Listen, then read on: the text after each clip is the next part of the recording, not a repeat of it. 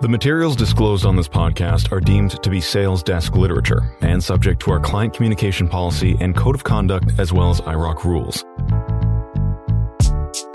Who knows how that really plays out? And I think you've seen a lot of these. It's, as I said, it's a gold rush, but there's no price discovery that's lasted over time. You know, things will go from being worth almost nothing to being worth tens of thousands of dollars almost overnight. But there's no support there if someone tries to sell them. If it's a fad and it starts to go away, what are these things going to be worth?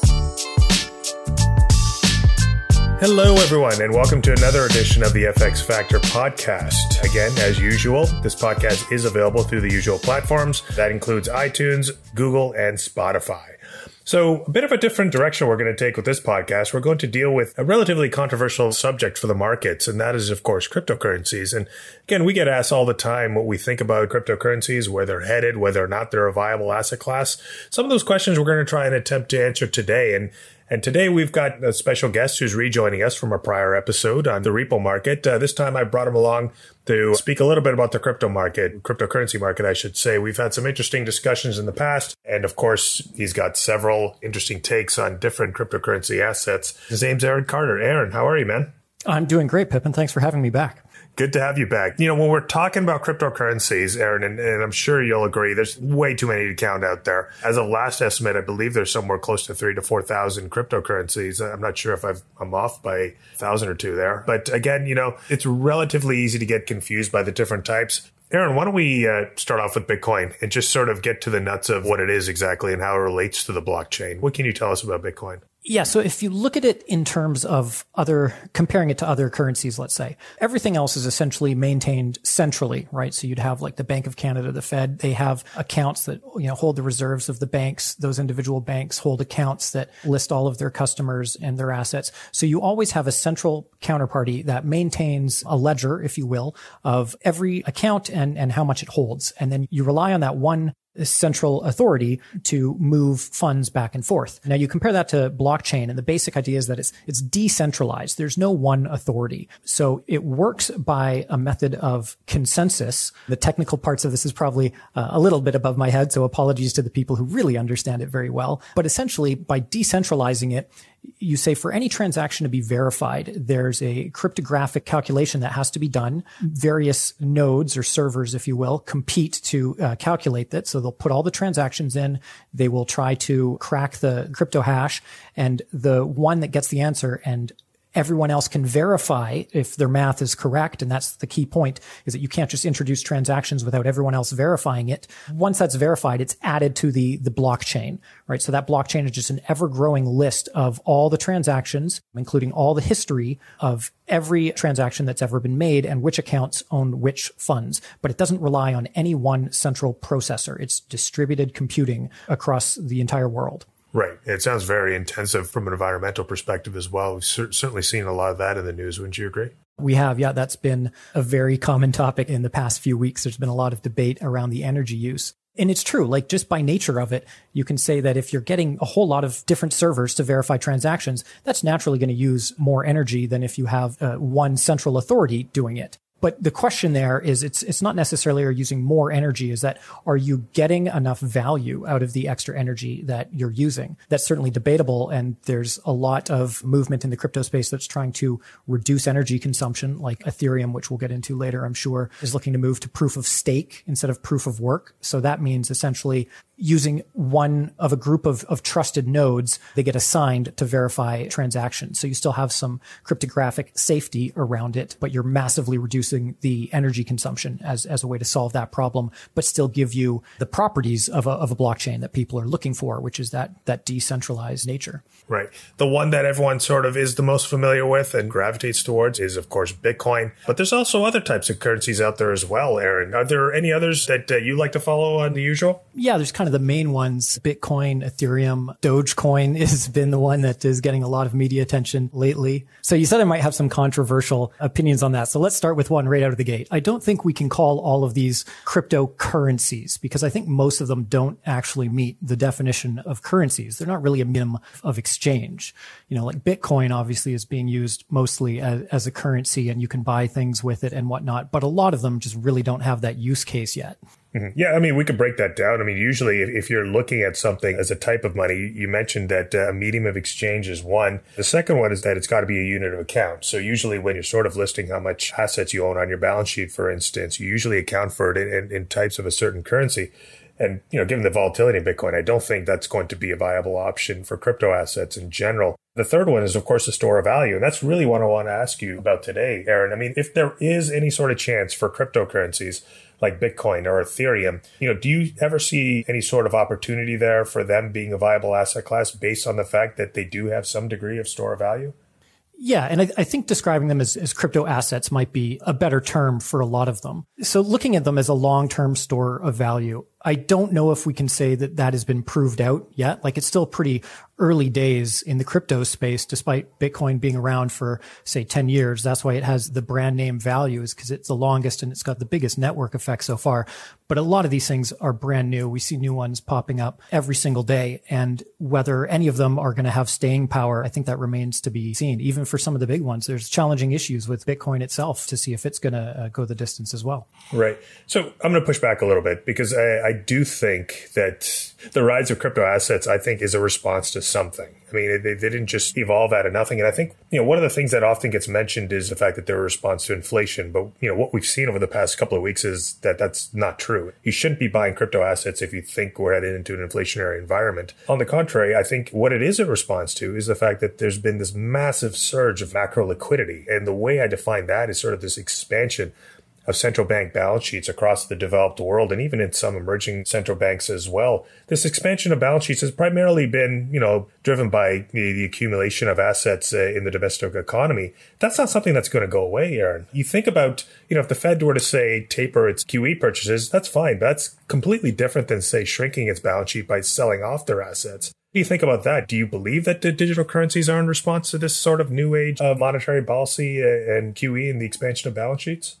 Yeah, I think that's one way to look at it. There's kind of a lot to unpack there, but let's let's touch on that inflation as you mentioned, and mostly the fear of inflation, right? So the two primary drivers of, of markets are still always goes back to fear and greed. So we have a lot of people that are fearful that inflation might be coming, right? If you have all of this QE going on, so much liquidity everywhere in the world, and most asset classes are already incredibly expensive, right? Just because discount rates are so low. So what are you really going to do? Like, where can you put your money to save it as a store of value you know, and I think a lot of people are getting more distrustful of the classic system. So they're looking for something outside. And that's what cryptocurrency purports to offer. I don't think it's necessarily the best answer for most people or for many people at all, but that's a lot of what attracts people to it. That's the allure is that, hey, it's something that's decentralized. It's outside of any one monetary regime's control. So this is somewhere where you can put your money and not have to worry about that. It comes with a whole host of other worries that I think most people aren't aware of. So it's got bit of Wild West, but that's the main thing that seems to get people uh, through the door. And then the flip side, of course, is you see so many people making a lot of money in cryptocurrencies. Of course, you only hear of the stories generally that work out, but that's where the greed side kicks in, right? So you have those two things have really gotten into the public conscience about, you know, everybody is asking about cryptocurrency right now. Right. So I think what you're saying is that maybe there's some degree of potential there, sort of as a hedge against this you know, world where we just see this excess macro liquidity and maybe a, a, hedge against fiat currencies over the longer term. But it doesn't justify the valuation that we've seen in cryptocurrencies over the past little while. I mean, I think Ethereum's up by went from what thirty dollars to say over three thousand now. Yeah, it's plus or minus a thousand dollars on the day recently, but yeah, it's gone up a lot. And that's what you said, right? If if people are looking at these as a hedge, that's not a great hedge. Something that is so volatile is not really a good way to hedge. It might be kind of more like some optionality. Like if you have a very small percentage of your portfolio in Bitcoin, then you can weather the volatility. And if it happens to be something that lasts and goes up a lot, then sure, you could consider it a small hedge. But I don't think it is something that people should look at as a viable alternative yet. Right. So, what about some of the offshoots that we're seeing with respect to crypto assets? I mean, we, you and I have spoken quite frequently about non fungible tokens. Do you want to speak a little bit about what they are and why they've taken off a little bit or a lot over the last little while? Sure. Well, let's touch briefly on altcoins in general, right? So one thing to keep in mind with, with crypto is that the cost of production on these is essentially nil, right? So when you have the ability to create something for almost nothing and the immense upside that people see, you know, you're naturally going to have a lot of people just starting these things up. And most of these assets are going to be worthless because that's the marginal cost of production on them. So I think there's a lot of a gold rush mentality to get into these right now. And you'll see NFTs are a perfect example. People creating NFTs of everything they can just to cash in, you know, so whether those have staying power or not, again, it goes back to like, well, if you can create them for zero cost, why would they have any value other than things that are, are truly rare and desirable? These are digital assets, if you will. You could literally just copy paste them and have identical copies of any NFT out there. The only thing you don't have with it is I guess call it the bragging rights to say that yours is the authentic one that is validated on a blockchain. Does that matter to most people? What about property rights on these things? If you go and create some piece of art and create an NFT, but I like it and I copy it and I print it out or I host it on my webpage or something, do you go to sue me? Do you say you own this NFT and I don't have the rights to use it? None of that has been figured out yet. Like this is an entirely new area. So I think there's going to be a lot of development in that over the next few years.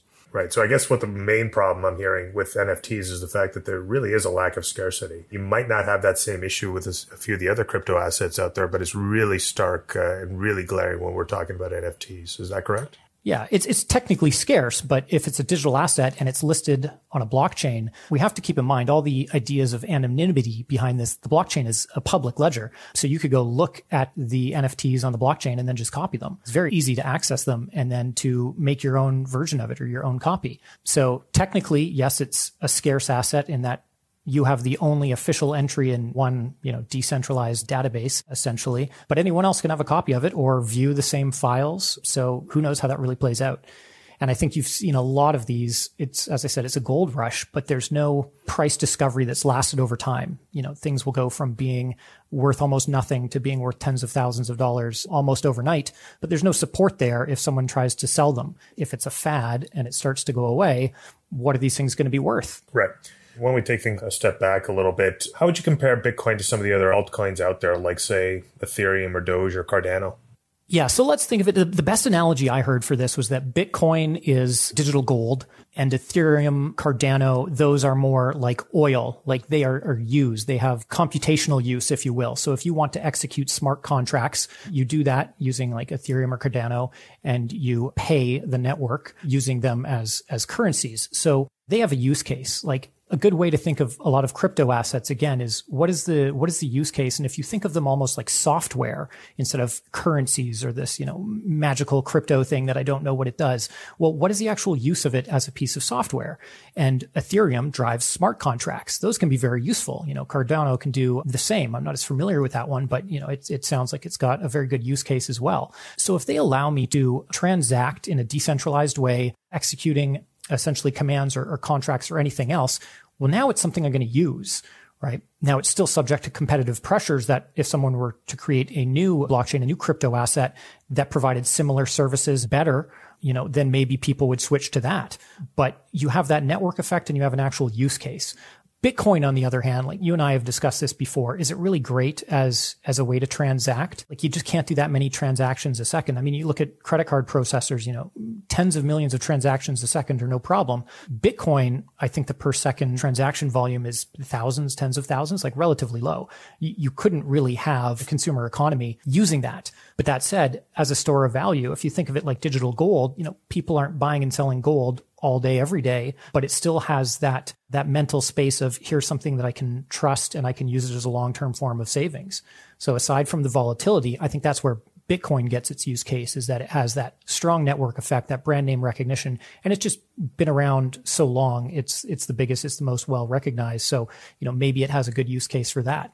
So, you know, another common type of cryptocurrency is the token. Uh, and oftentimes, you know, a lot of people tend to use the word token and coin synonymously, but we need to make a differentiation. You know, oftentimes when we're comparing tokens to say Bitcoin or even other altcoins, we need to remember that a token, you know, cannot function independently. Rather, a token is based on a network of another cryptocurrency, therefore can be thought of in terms of, in a, of a relationship in dependency. Aaron, what, what, do you think about tokens? What can you sort of say about them relative to, say, uh, some of the other uh, altcoins out there? Yeah, a lot of these, it seems to me, are trying to layer on other blockchains, right? So I know that I think Bitcoin actually doesn't have anything else layered on it. I might be wrong though, because there's so much going on in this space. But I know Ethereum, for example, is one that allows other tokens to layer onto it. Cause, you know, Ethereum is, call it like a digital oil as compared to Bitcoin as a digital gold. So Ethereum allows you to power things. So other crypto assets or tokens would use Ethereum as the underlying blockchain to power their own token or coin. So you'll have interactions between the two, which really then just drives the use case for whichever the underlying crypto asset is that many of them are using.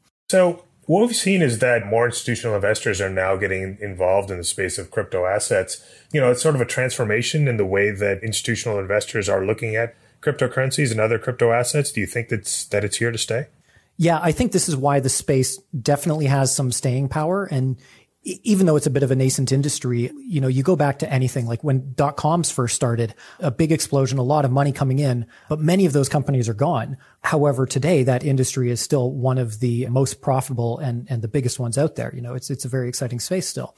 And I think crypto is the same. When you have more institutions getting involved and looking at it and saying, okay, regardless of which one actually lasts or whether some become completely useless and, and go to zero value, the space in general and the ability of the, the technology to work globally in a decentralized fashion, like that's clearly got some value and provides things that people want. You know, there's a supply and demand there. So as soon as the institutions started getting involved and bringing real money to the table, I think that kind of gave the, the asset class, you know, like a stamp of not quite like tacit approval yet, but at least this is interesting enough. We're going to start looking at it. We think it's here to stay. You know, there's probably going to be regulation that comes along with it. And probably some of that's going to be very, very welcome because it is a bit of a wild west out there. And you do want to make sure that by the time it gets to the average investor, they're protected or, or safeguarded somewhat to the extent possible in, in this space. And with the institutions themselves getting involved and we're seeing more ETFs, you know, more people are applying for products that have SEC approval on this. It really shows that the industry has started to look at this as something that it's going to be around for a while and we got to take it seriously. Yeah, absolutely. And speaking of institutional involvement, let's talk about the ultimate of institutions, especially when it comes to money. Central banks, they're certainly looking more and more towards issuing cryptocurrencies of their own. Uh, and again, for several different reasons that you know regular readers of our publications will know about. But in essence, you know, when we're talking about central bank digital currencies, this is this is a topic that's still very much nascent, and things are very amorphous, and it, it is a bit of a wild west in terms of what they're going to eventually look like.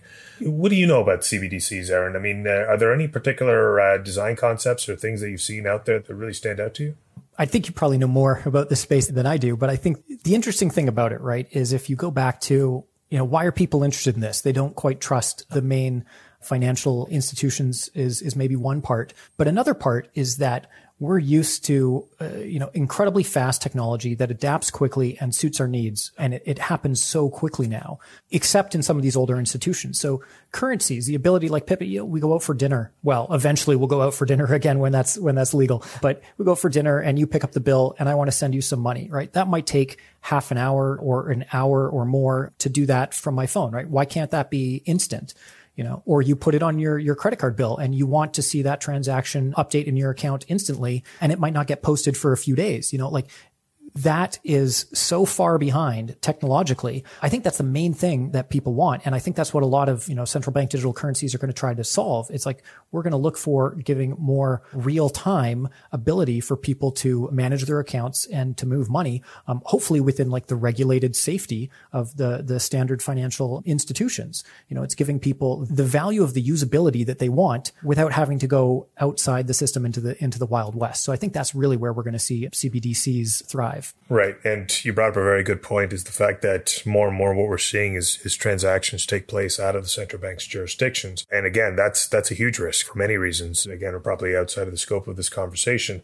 But in essence, if you look at the actual use of cash, it's gone lower. And one of the advantages cash has is that it, it's, it is broadly accessible within an economy. And if we're starting to see less and less cash being used in an economy, in some of the more rural places in a particular country, if you see less cash use and you see more of these sort of alternative payment methods pop up, then automatically you run the risk of maybe exclusion. In particular, that's that's troublesome for a central bank, especially when it's responsible for public good like money. So when we consider the you know, central bank digital currencies, we really need to look at it from four different factors. The first one is that it needs to be universally accessible. The second one is that it needs to be electronic for obvious reasons. You can't really have a digital currency without it being electronic.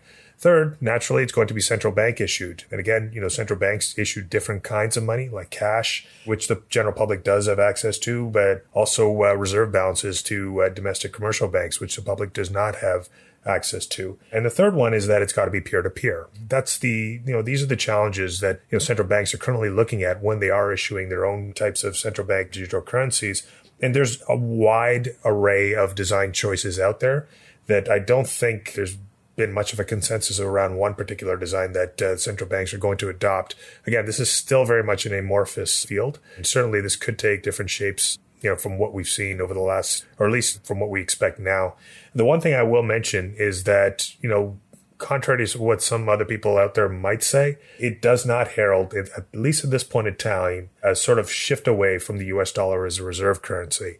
Can it potentially dent the US dollar standing as a reserve currency over the long term? Certainly there is that possibility, but there are several other factors we need to consider when we when we think about reserve currencies and, and the US dollar's viability going forward as one. You know, if anyone has any questions about this topic, please feel free to reach out. Again, I'll be more than happy to address some of those questions. So, Aaron, I think we covered a lot of the uh, ground that we wanted to, to talk about today. Uh, and again, thank you so very much for joining us for this edition of the FX Factor. And of course, we'll have you back to talk about other topics, uh, including you know what we're seeing in the repo markets. Because again, it does feel like that's becoming a, a topic of interest again, especially in the United States. Thank you so very much, Aaron, for joining us. Yeah, thank you for having me again, Bipan. Excellent. The information and data contained herein has been obtained or derived from sources believed to be reliable without independent verification by CIBC Capital Markets, and to the extent that such information and data is based on sources outside CIBC Capital Markets, we do not represent or warrant that any such information or data is accurate, adequate, or complete. Notwithstanding anything to the contrary herein, CIBC World Markets Inc. and or any affiliate thereof shall not assume any responsibility or liability of any nature in connection with any of the contents of this communication. CIBC World Markets Inc. or its affiliates may engage in trading strategies or hold positions in the issuers, securities, commodities, currencies, or other financial instruments discussed in this communication and may abandon such trading strategies or unwind such positions at any time without notice. CIBC Capital Markets is a trademark brand name under which different legal entities provide different services under this umbrella brand. Products and or services offered through CIBC Capital Markets include products and or services offered by the Canadian Imperial Bank of Commerce and various of its subsidiaries. For more information about these legal entities and about the products and services offered by CIBC Capital Markets, please visit www.cibccm.com. Speakers on this podcast are not research analysts, and this communication is not the product of any CIBC World Markets Inc. research department, nor should it be construed as a research report. Speakers on this podcast do not have any actual, implied, or apparent authority to act on behalf of any issuer mentioned. The commentary and opinions expressed herein are solely those of the individuals, except where the speaker expressly states them to be the opinions of CIBC World Markets Inc. Speakers may provide short-term trading views or ideas on issuers, securities, commodities, currencies, or other financial instruments, but investors should not expect continuing analysis, views, or discussion relating to these instruments discussed herein. Any information provided herein is not intended to represent an adequate basis for investors to make an informed investment decision and is subject to change without notice. CIBC World Markets Inc. or its affiliates may engage in trading strategies or hold positions in the issuers, securities, commodities, currencies, or other financial instruments discussed in this communication and may abandon such trading strategies or unwind such positions at any time without notice.